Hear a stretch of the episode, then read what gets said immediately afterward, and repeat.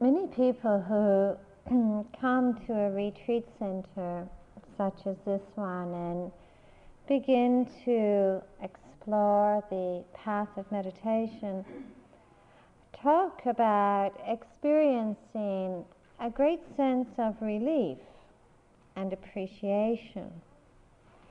And part of the relief that is talked about is that it is possible to undertake a spiritual path and a spiritual practice without being obliged to adopt the religious or social beliefs and attitudes of another culture. When you come to this practice, there is obviously no demand extended to you that you wear somebody else's clothes, that you attempt to become someone else. Clearly, we don't have any process of initiation here where we dispense robes or teach you the right way to bow. We're clearly not big into rituals, and you don't even have to learn another language. No one asks you to become a Buddhist, to surrender to a teacher or to sign any loyalty pledges. And you can trust in this. We're not going to, you know, suddenly pull these out of the hat on the last day. and then there's a relief that it's possible to partake of and to hear a very timeless and profound teaching in a form, a language that we can feel some rapport with. Appreciation uh, is also a feeling that is spoken of. Appreciation of the simplicity of what we do here. That it's possible to follow a path that's really not filled with progressive stages um, and signposts of progress where there is not so many goals that we must strive for or experiences we must achieve. And I know that that was the beauty of this practice that first very much attracted me. The actuality of us being asked simply to be awake and to nurture our own capacities for profound compassion and generosity and wisdom. Because this teaching is really concerned with honoring all that is true within ourselves, and it is rooted in a love of life. This teaching is rooted in a love of oneness, a love of peace, a love of harmony, and so a love of life. When the well, this path then is an invitation, certainly. It is not a demand. When the Buddha used to begin his teachings, he used to begin with the words ehipassiko, which translated means come and see, come and listen. And one of the most famous of the Buddha sutras is the, Buddha, is the sutra about the creativity of doubt that we should never accept something because it has a long history or because millions of other people accept it and tell us it is true. We should never accept something because it seems to come from a grand authority. That we should accept something only when we examine it in the light of our own experience. To understand what is true for ourselves and to discard all that is not true. I think the very openness of that approach, it is like a ray of sunshine on a cloudy day. I think especially for us living in a world which is so very, very saturated with formulas and prescriptions and complexities, so many experts in our world, so many beliefs and expectations often telling us how to live, what we should become, what is acceptable, what is unacceptable. And often what does underlie so many of the so many of the formulas and prescriptions we encounter, I think, in our lives is really a demand for perfection, which accompanies has accompanying with it the the penalties that we are going to pay for imperfection. And this path is certainly not, not interested in perfection, but in liberation, in living wholeheartedly and freely, and in bringing into our lives a real strength of compassion and wisdom. The relief and the appreciation, I think, that we encounter in seeing this path as an invitation and understanding its simplicity does need to be tempered with a certain caution and investigation. Investigation and inquiry into the ways in which we are tempted to burden our own path of meditation with our own cultural conditioning and beliefs. That we can feel that we have freely discarded, you know, eh, beliefs and cultural attitudes that have nothing to do with us and feel that that's a great freedom. But of course, it is possible also to superimpose our own, perhaps conditioned beliefs and attitudes onto our path in ways, in ways that our path of meditation can, in subtle ways, become extensions of the confusions that burden our lives. There are ways that this teaching and this path have evolved and are presented that are somewhat different in Asia and in the West. And I certainly don't want to make some sort of geographical boundary, black and white situation in this. But I think some of the differences and approaches that are encountered in Asia and in the West illustrate also different approaches that we can carry within ourselves. In Asia, which is very much the home, obviously, of this teaching, where this teaching has its roots, I think one of the greatest strengths that I encountered in the way meditation is taught in Asia is the very uncompromising nature of the teaching. And to be terribly, incredibly uncompromising. Um, it is kind of understood without ever being spoken of that for a person to undertake a contemplative time in their lives, for a person to undertake a path of meditation, it's understood that they do that with the sole intention of awakening to the same enlightenment and liberation that the Buddha awoke to on the eve of his enlightenment. It's kind of understood or taken for granted that that is why you practice, is simply to be free, that there is no other agenda. And I think that, that approach is experienced as an intention which can flavor our, the way in which we practice the relationship that we have to practice. Because if our intention is that uncompromising and that simple, then in many ways our practice also becomes incredibly simple. Because our practice is then a practice of nothing else but wholehearted mindfulness, of cultivating a profound commitment to non dwelling, of learning how to let go in each moment deeply and willingly and gladly. Letting go tends to be the practice. Um, I know there was a time when I went into a monastery in Thailand for a short period of time for a number of different reasons. But in entering into that monastery, um, I was sitting, sitting in the hall for several days and wondering why no one had ever come along and told me what I was meant to be doing there.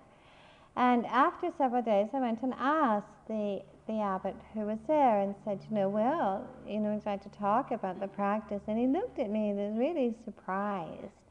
And he said, well, you just sit down and let go. no more needed to be said. I think this practice then becomes really a practice of cultivating calmness and insight. That is part of the practice. But such a very simple and, and, and uncompromising approach also deeply challenges us. It deeply challenges us because it really means not making deals with the moment, not trying to negotiate mindfulness, um, not really making compromises in our own in our own exploration. It means not following the desires and wants that arise, letting them go, not following the aversions and resistances that arise, letting them go. It means not lingering upon any thought or any feeling or upon anything at all. And we can see the way in which that approach very much has its roots within something of a monastic um, practice. I mean, the reason why, you know, monks and nuns have this t- incredible 217 or 218 rules is not because they're in love with rules, but because these, these rules in the Vinaya, uh, the, the guidelines for the ordained Sangha, are basically there to act as a mirror. It means not lingering on any desire or want or any aversion. That continuous or that continual emphasis upon letting go is really it's not intended in any way to be a punishment or a deprivation or to give ourselves a hard time. It is actually intended to liberate to not feed any notion of self into anything at all. Now this i think uh, my sense is that this approach can be very exciting and very vital and it can also be misused it can also be misused, whether it's in Asia or whether it's in the West. In the beginning of the Satipatthana Sutra of the Buddha, where this practice comes from, the Buddha says that the yogi establishes themselves in mindfulness, not grasping onto anything in the world, but mindfully knowing each moment just as it is. Now, in this, I think this approach, which is very uncompromising, this not grasping is taken very seriously. Applied to our relationship, to our feelings, our thoughts, our bodies, whatever is received through the sense door, nothing is made special in the world of experience. No hierarchies are made in the world of experience. The intention is simply not to grasp, not to linger, but to know all things as they are, without any thought of why did that arise, where did it come from, is it good, is it bad, should there be more of it, should there be less of it, do I need to resolve it, do I need to fix it, do I need to perfect it? The answer is always simply be mindful of what is present not investing self in anything at all. That nowhere, if there is no investment, do we find any notion of I am lingering. Now, this means essentially really not being all that interested in content.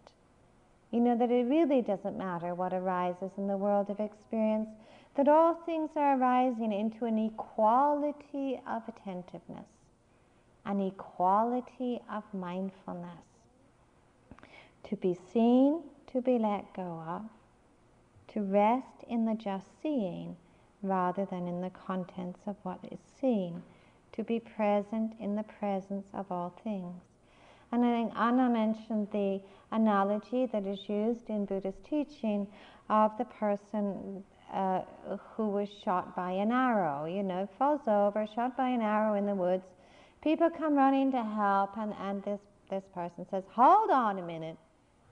Before you help me, before you take this arrow out, I want to know what kind of wood it's made from. I want to know who shot it. I want to know what angle it was shot from. I want to know why they shot it, you know, and I want to know if they're being punished and blah, blah, blah, blah, blah, blah, blah, you know, and instead of just removing the arrow, which is what letting go is about.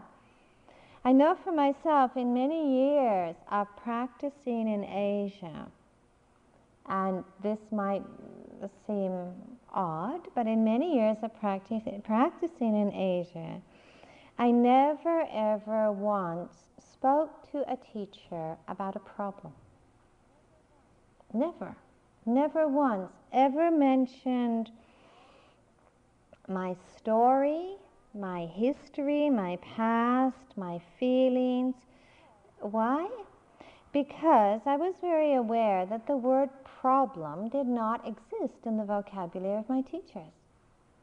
They didn't know this word, problem. they didn't know it. If I had gone with a problem, the instructions would have always been exactly the same. Whether it was in relationship to fear or listening to the sound of a bird, whether it was a thought about my father or a thought about lunch, always the answer would have been the same. Be mindful. Don't dwell on it. Let go. And this would have been the kind of standard answer. You could imagine interviews weren't that exciting in a. you know, because you knew before you ever went in exactly what was going to be said. So after a while, you stopped going because, after all, you know, you carried this little voice around with you said, "Be mindful, let go, don't dwell." My experience of my teachers in Asia was generally in the area of meditation instructions. They were really very quiet. They just didn't really have a lot to say. That doesn't mean they were quiet all the time because Asian teachers are often known for these marathon discourses that can go on through the night in a language you don't understand. So really, it, it's also not that helpful, you know listen to a five hour discourse in Thai, I can tell you is not that enlightening. So they would always have this very ready solution. Now, this is a really hard practice. This is a really hard practice because you're constantly just having to return. You know, there's, nowhere, nothing else to do except hoping and trusting that these people actually know what they're talking about and that it's okay just to be mindful and to let go and to not dwell. Now, there is something, I think, very joyful and very profound in the simplicity of this approach because it's so uncluttered. And because my, my sense in that time was that this approach held so clearly a vision of the path that it really was just about being free, not in some distant time, and not after, and not conditional upon becoming like this or becoming like that. It was just so simple. There was this total confidence that everyone practicing had this capacity to be free, that liberation was imminent, and it was just a question of awakening to what was already there. Now, I wouldn't, I wouldn't, although say, although I say that there is something very joyful about this, I would also say it's not free of problems. You know, that this approach can be incredibly clear and uncluttered, but it can also have some weaknesses. And in my experience, it can have some weaknesses. Um, one of the kind of weaknesses may lie in, in overlooking the need for some personal insight. Overlooking the need for some personal insight. Um, as a basis, personal insight not as an end in itself, but self knowledge, self understanding to act as a strong foundation for understanding impermanence, for understanding suffering, for understanding emptiness. Um, there's little value given to that level of personal understanding of our stories of ourselves as a basis for being able to let go of resistance, to let go of fear, to be able to let go very deeply. Certainly, in my experience, I know that it is possible to have some really grand and dramatic meditation experiences of samadhi, of bliss, of transcendence, of altered states of consciousness. Experiences that can be remarkably illuminating and expanding and inspiring, but also to find that when the experiences end, that somehow the belief systems about who I was could still be there and, and not be uprooted, almost lying in wait to ambush me when the experience would end. You know, at one point I was living in, in the mountains in India studying with a, a Tibetan Lama and spending many months of reflection upon compassion and the willingness to see all beings in this world in the grand cycle of existence that perhaps every being in this world had at some point been my mother. And then how would I wish to treat them? For some Westerners, this was a difficult teaching. but I know I reflecting on compassion, you know, I mean, I, I really felt really filled with boundless compassion pretty well. Except for this dog. We had this dog and, and this dog had this awful habit of foraging and ripping apart everybody's food supplies, you know. And this would be very frustrating because in Indi- when I was in India, we were all very poor and we didn't have much money, and you know, it was a very basic kind of existence. So food was really survival, and it was also a long way to go and get food. You know, it was a two-hour trip to go and get food. So, you know, it's really peeved with this dog. It's really irritated with this dog because you just get some food and pretty soon the dog would come tearing out of your room, you know, this mush all covered with your food.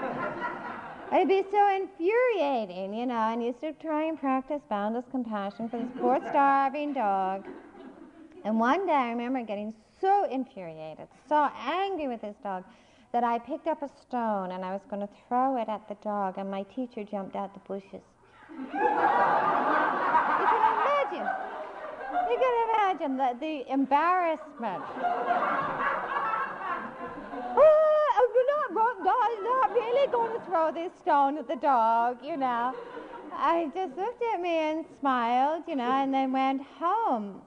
But it's very easy to see how, e- how simple it is to be filled, of course, with boundless compassion and patience and joy and forgiveness as long as we're sitting on a cushion, you know, it's easy to be compassionate when nobody's disturbing us. It's easy to let go when there's nothing we want. it's easy to practice non resistance when we're in the middle of a great, happy, joyful sitting. And yet we see that this is not always so unconditional. We probably see this here too. You know, we can be really calm on a cushion. Um, and what happens when lunch is late?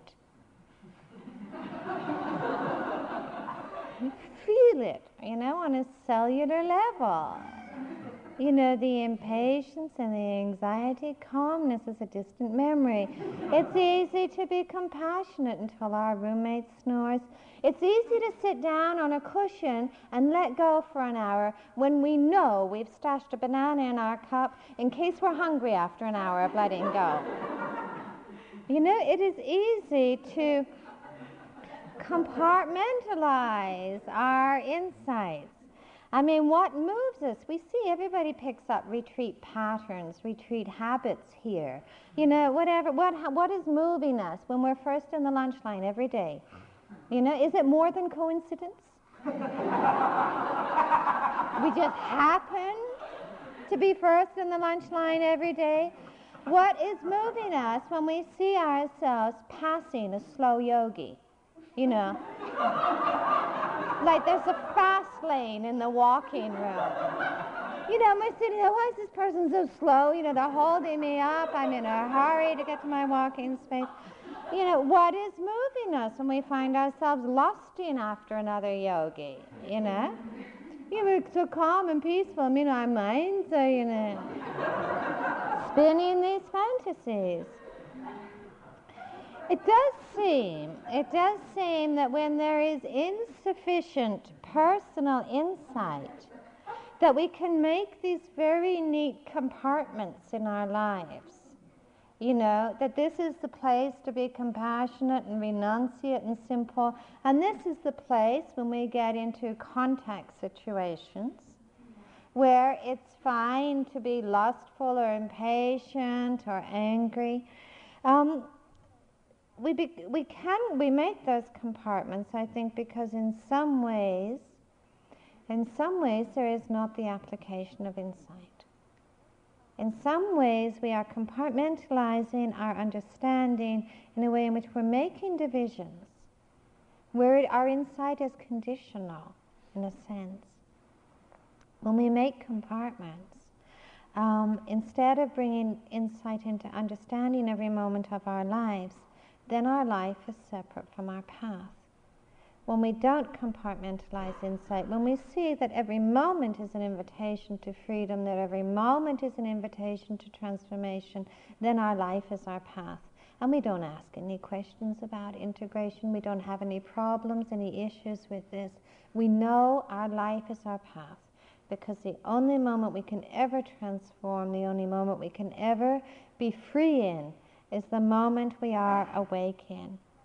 Now, when we are faced with this dilemma of compartmentalization, you know, we ask ourselves, and the question arises well, why don't we bring the same mindfulness to these moments of irritation or these moments of impatience or these moments of resistance as the mindfulness that we bring to our sitting and walking? Now, this is a good question to ask. It's a good question to ask. But it's equally relevant to acknowledge that no one has yet created or taught a path to liberation which bypasses our notion of self. And the, the fact or this notion of self, which carries beliefs and likes and dislikes and opinions and prejudices and judgments, this notion is a personal companion and fairly constant companion in our lives, perhaps. For many people, to have the inspiration and the clarity of mindfulness in each moment that allows them to let go, it requires first a foundation of self understanding, a foundation of acceptance, of forgiveness, of compassion, of loving kindness. These are the qualities of heart and mind that bring calmness and balance. We see that so clearly. These are the qualities of heart and mind that bring calmness and balance. When we are filled with anger or hatred or jealousy, we can find no calmness. When we are filled with impulsiveness or reaction, we can find no balance. And often the very first place of bringing calmness and balance is actually fostering and nurturing those qualities of acceptance, self acceptance, of forgiveness, of compassion, of self understanding. This is what allows us to settle instead of being lost in resistance or preoccupation. Now, there is this kind of outstanding question, I think, that floats around in our world that asks how much self is actually needed to undertake meditation practice? How strong a self is needed to deepen in understanding? This question, I think, is one that invites endless debate.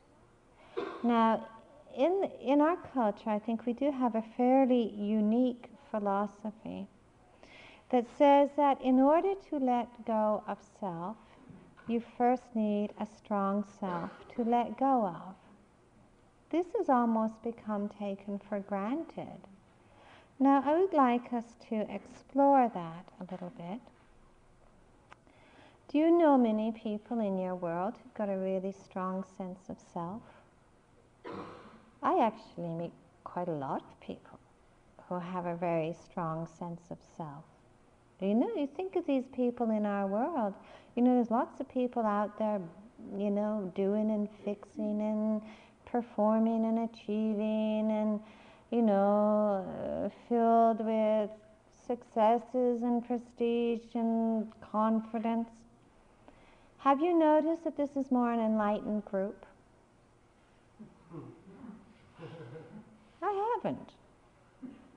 If it was, we would have a wonderful political system, wonderful governments, we would have wonderful employers. I actually don't notice that this is a more necessarily enlightened group. I don't actually really see that it's a whole lot easier to let go of a strong sense of self than what we call a weak sense of self. It seems to me that the prerequisite for being able to let go of notions of self has not to do with strength or weakness, but it has to do with trust and confidence in a sense of vision. Now, I personally feel that vision is actually what allows us to let go of limitation. Vision in our capacity to be awake, to be free, to deepen in understanding, a sense of vision which is about our capacity to live with great compassion and understanding, a confident, underlying confidence in our own sense of being and possibility. Now, this confidence in possibility, it really it's not dependent on having, you know, a, a, great mind and a great personality and a great appearance and a great strong belief systems or a strong sense of self. In fact, this vision really doesn't really have a whole lot to do with the endless changing descriptions and judgments that pass through our consciousness. What allows us to let go? What allows us to be present? What allows us and enables us to be awake? I think these are really important questions for us to ask. I think we do need compassion and generosity and loving kindness and calmness to let go rather than being entangled in aversion and resistance. Because these are the places where self tries to find a foothold. But it also seems to me that acceptance and compassion and forgiveness and patience that these are not the attributes or the possessions of the self. They're not the attributes or possessions of the self. Where do they come from? You know, I, I don't, I can't see any way that we could say, oh yes, I get better at being compassionate and generous and patient. Compassion and generosity and patience are the attributes of wisdom. They are not the attributes of the self. They are not the attributes of the I notion. Where do they come from? They are the ways that of seeing and understanding that are the natural outcome of connectedness, of learning to be present and learning to open. These qualities of compassion and generosity, of loving kindness, they are sometimes the fruits of the practice, but they are also the ways and the path through which we embody our commitment to wakefulness, our commitment to vision, and our sense of possibility. How do we embody those qualities? Through our willingness to welcome all things without prejudice in response to the question of how much self we actually need to deepen in understanding, well, everyone had enough to get here. Everyone had enough to get here. And from this point on, it's not a process or a challenge of getting a better self. It's a process of understanding something much deeper than that. Now, I think we as Westerners can, for different reasons, struggle very deeply with the notion of letting go. And especially, we can struggle a whole lot with the notion of letting go of the self. Um, I think we need to look at our background. We live, I think most of us come from a background where there is a huge emphasis and tribute given to developing the self. To developing the self through identity and through achievement and credentials, etc. You know, we are so much encouraged in our life to be someone, make our mark, you know, stand out, be yourself. Um, so much encouragement given to, you know, individuality. Be an individual, be different, you know. Be, be unique, be strong. Why, why do we have this encouragement? Because we have this whole belief system operating that unless we do that, we're just going to get swallowed up by a whole lot of other selves. You know, that we need a grand self and a big self in order to compete in a world of selves. And that if we don't that do that, that somehow we're going to end up being a victim or being overwhelmed or become invisible.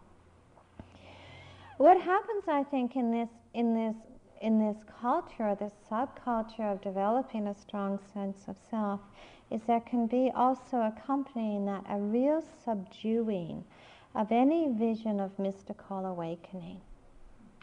I think that is really subdued in our world. Any vision of mystical awakening.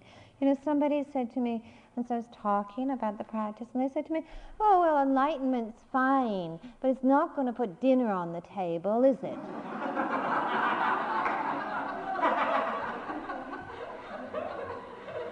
Uh, no, no, it's probably not going to put dinner on the table, but that was not my primary concern at that moment. I think we become, can become, when we live in a world of competitive selves or feel that we need to compete in that world, we become, can become very deeply disconnected from a very profound sense of faith, inner faith, in our own being and our own sense of possibilities, that we can become deeply disconnected from a trust in our own innate wisdom and compassion. What happens when we lose that trust in a sense of our own vision and possibilities? in a faith in ourselves. I think what happens when we are disconnected in that way is, is that a kind of vacuum is created inwardly. A vacuum, a feeling of something missing, a feeling of something amiss, a feeling of something lacking. And we subs- for faith and confidence and vision, we are tempted to substitute striving and proving and defending. It's a poor trade off. It's a very poor exchange. Instead of inner richness, we are tempted to substitute the comfort that we think we will find in accumulating and holding. These are the activities of fear. Defending, protecting, proving, accumulating, holding, these can be, not always, but they can very strongly be the activities of fear. And yet we fear letting go of those activities because we fear annihilation. That those activities make visible uh, in some way a sense of who we are. And that we fear that if we let go of those activities, there will be annihilation. As we are more still and more quiet in our practice and learn to listen inwardly, we do meet ourselves we meet the I story. We awaken to the inner landscape of our bodies, our feelings, our thoughts, our images. We awaken to a landscape that sometimes has moments of anger, of dullness, of resistance. And we see that there isn't any way to bypass all of this. There is no way to somehow jump over it jump over the self or jump over the I story. In fact, awareness seems to almost magnify or to highlight the activities of the self. You know, and sometimes we are really, sometimes horrified, sometimes curious to see the, the endless streams of busyness and preoccupation, of aversion. It is why some people feel, you know, I was a fairly normal person before I came to meditation. and now, when we encounter this I story and this inner story of busyness, the inner world of, of agitation and unease, I think it provokes to the surface of our own consciousness many of our own conditioned tendencies, which become superimposed upon the path. In encountering our stories and our what we call our problems, ourselves and our issues, sometimes those stories and those issues and those things that we describe as being obstacles or problems actually become our path. And this is where we bring our own conditioned tendencies in superimpose upon the path. This becomes our path. We suddenly have, instead of the first approach I talked about as being the intention to be awake and to be free, suddenly our meditation, it's a whole big menu. It's a massive menu um, with so much on its agenda. And our sense of freedom or our intention towards liberation is sometimes drowned in the busyness of that agenda. What are some of the patterns that are produced when we encounter the I story?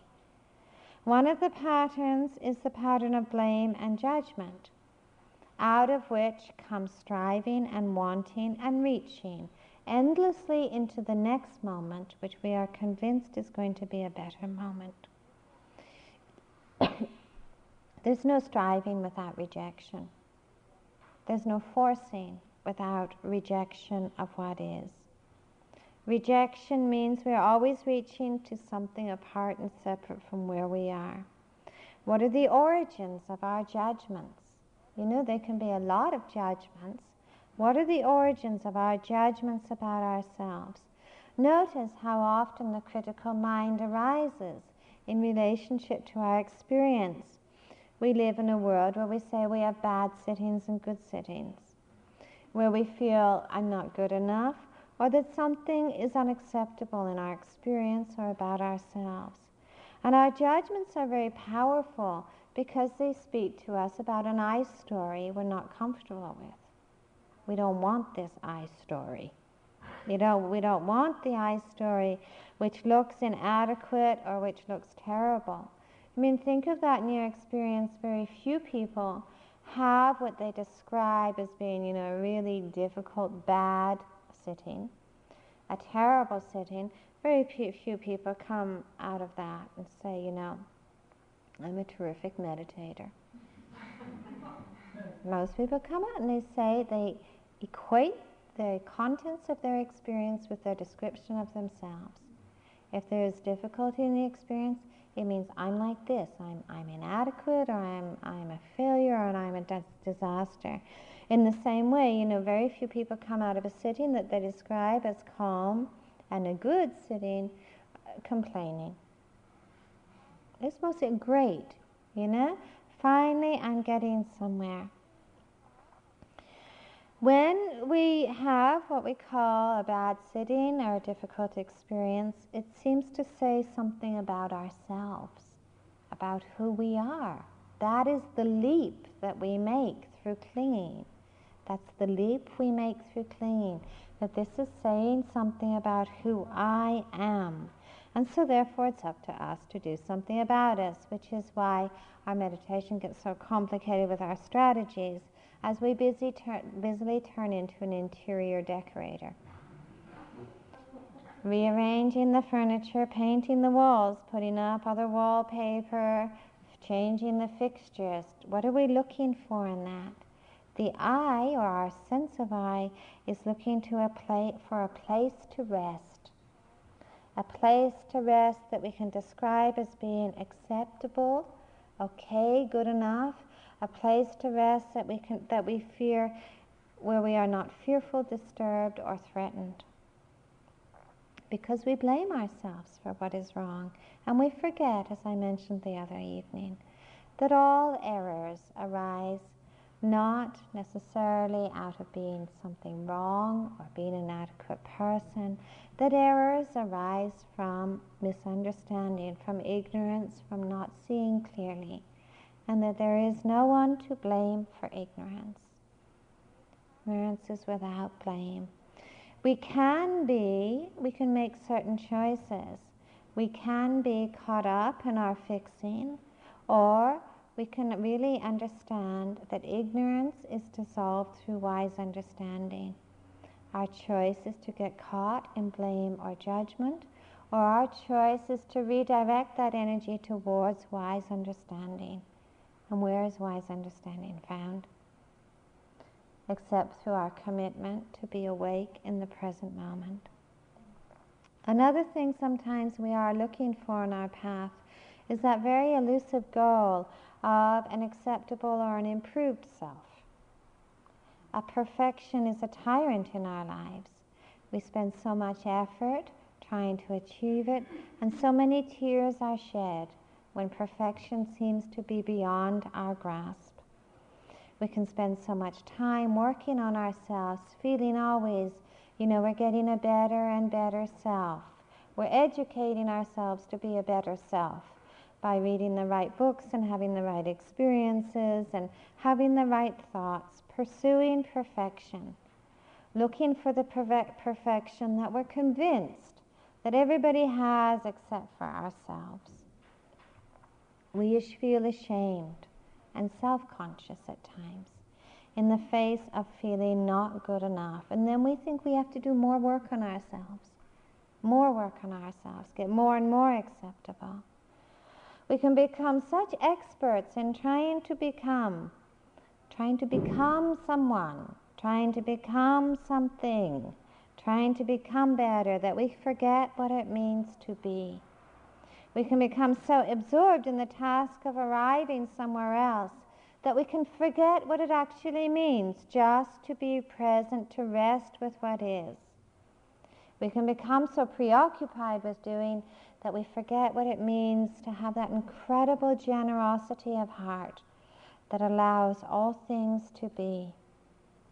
We can bring so many agendas to our meditation that we forget that all that we are really seeking for is peace, is understanding, and freedom, which can never be found in another moment apart and separate from this one.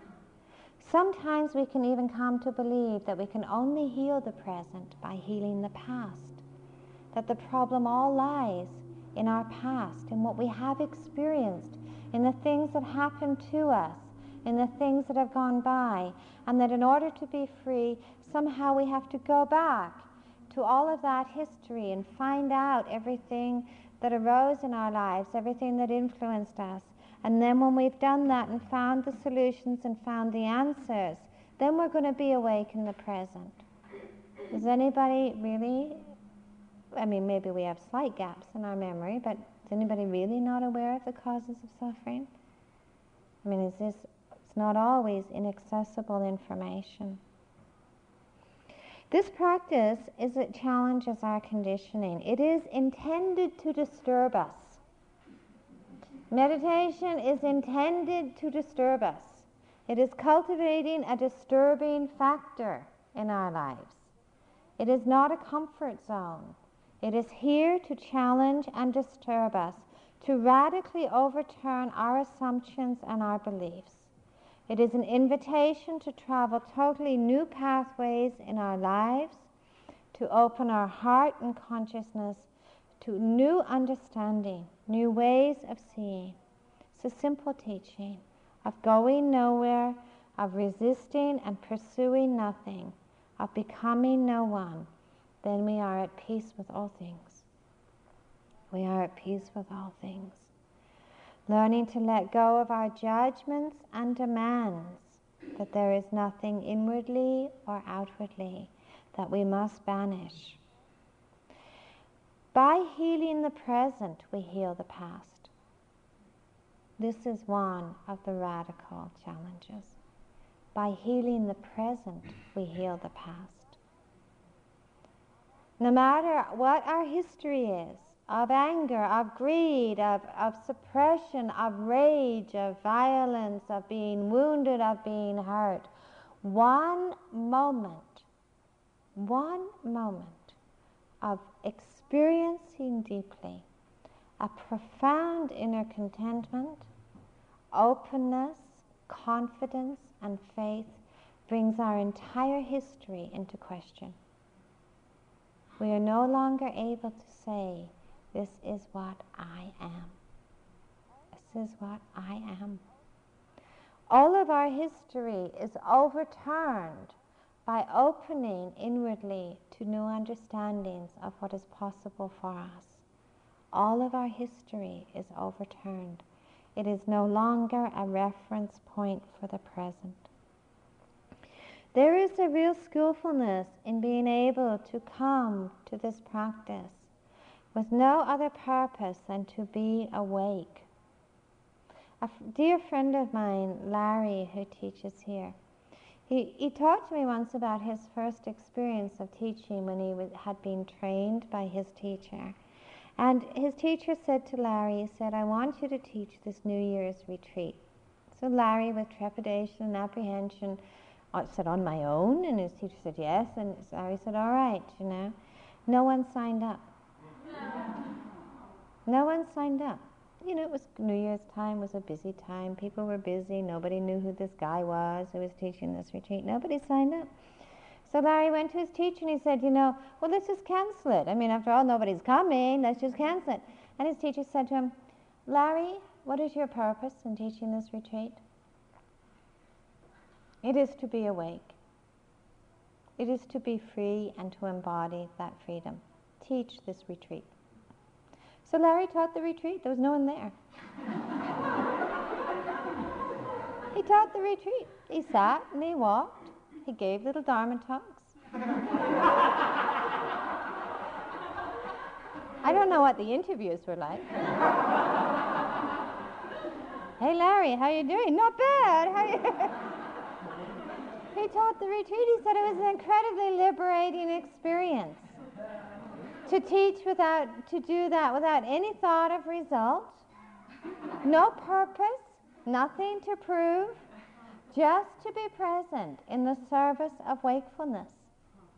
Just to be present in the service of wakefulness. I thought this was a profound lesson for how to approach a retreat. Just to be present in the service of wakefulness. Just to be present in the service of freedom. To be simply present, befriending each moment, laying down the burden of self is not necessarily a grand or difficult task. It is learning to lay down in every moment the burden of belief, which is laying down the burden of blame about imperfection, imperfection, improvement, and rejection. Laying down this burden. My teacher once said to me, Letting go is the greatest gift of compassion for yourself. The letting go is the greatest gift of compassion for yourself. To come close to this moment, all that we need is the willingness just to see.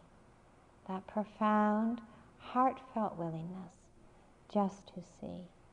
And then all that we do in our practice our sitting, our walking, our efforts, our intentions, all of them is in the service of freedom.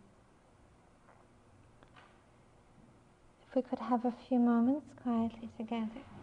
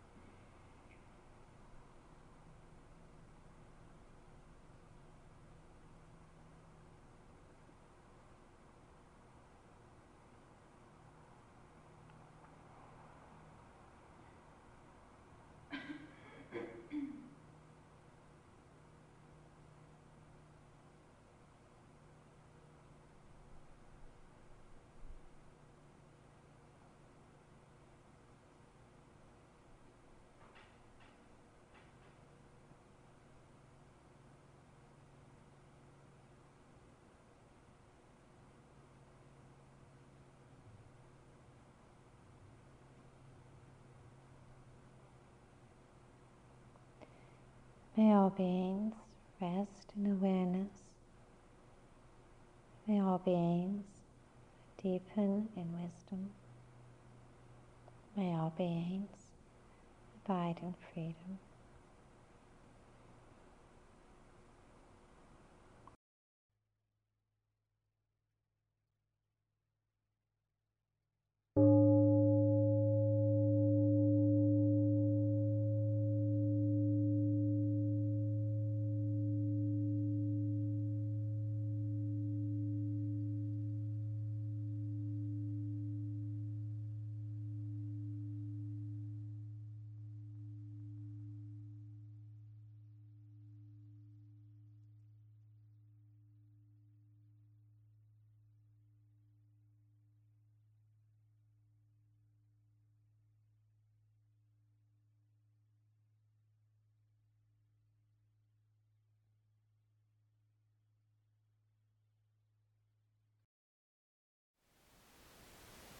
Thank you for listening. To learn how you can support the teachers and Dharma Seed, please visit dharmaseed.org slash donate.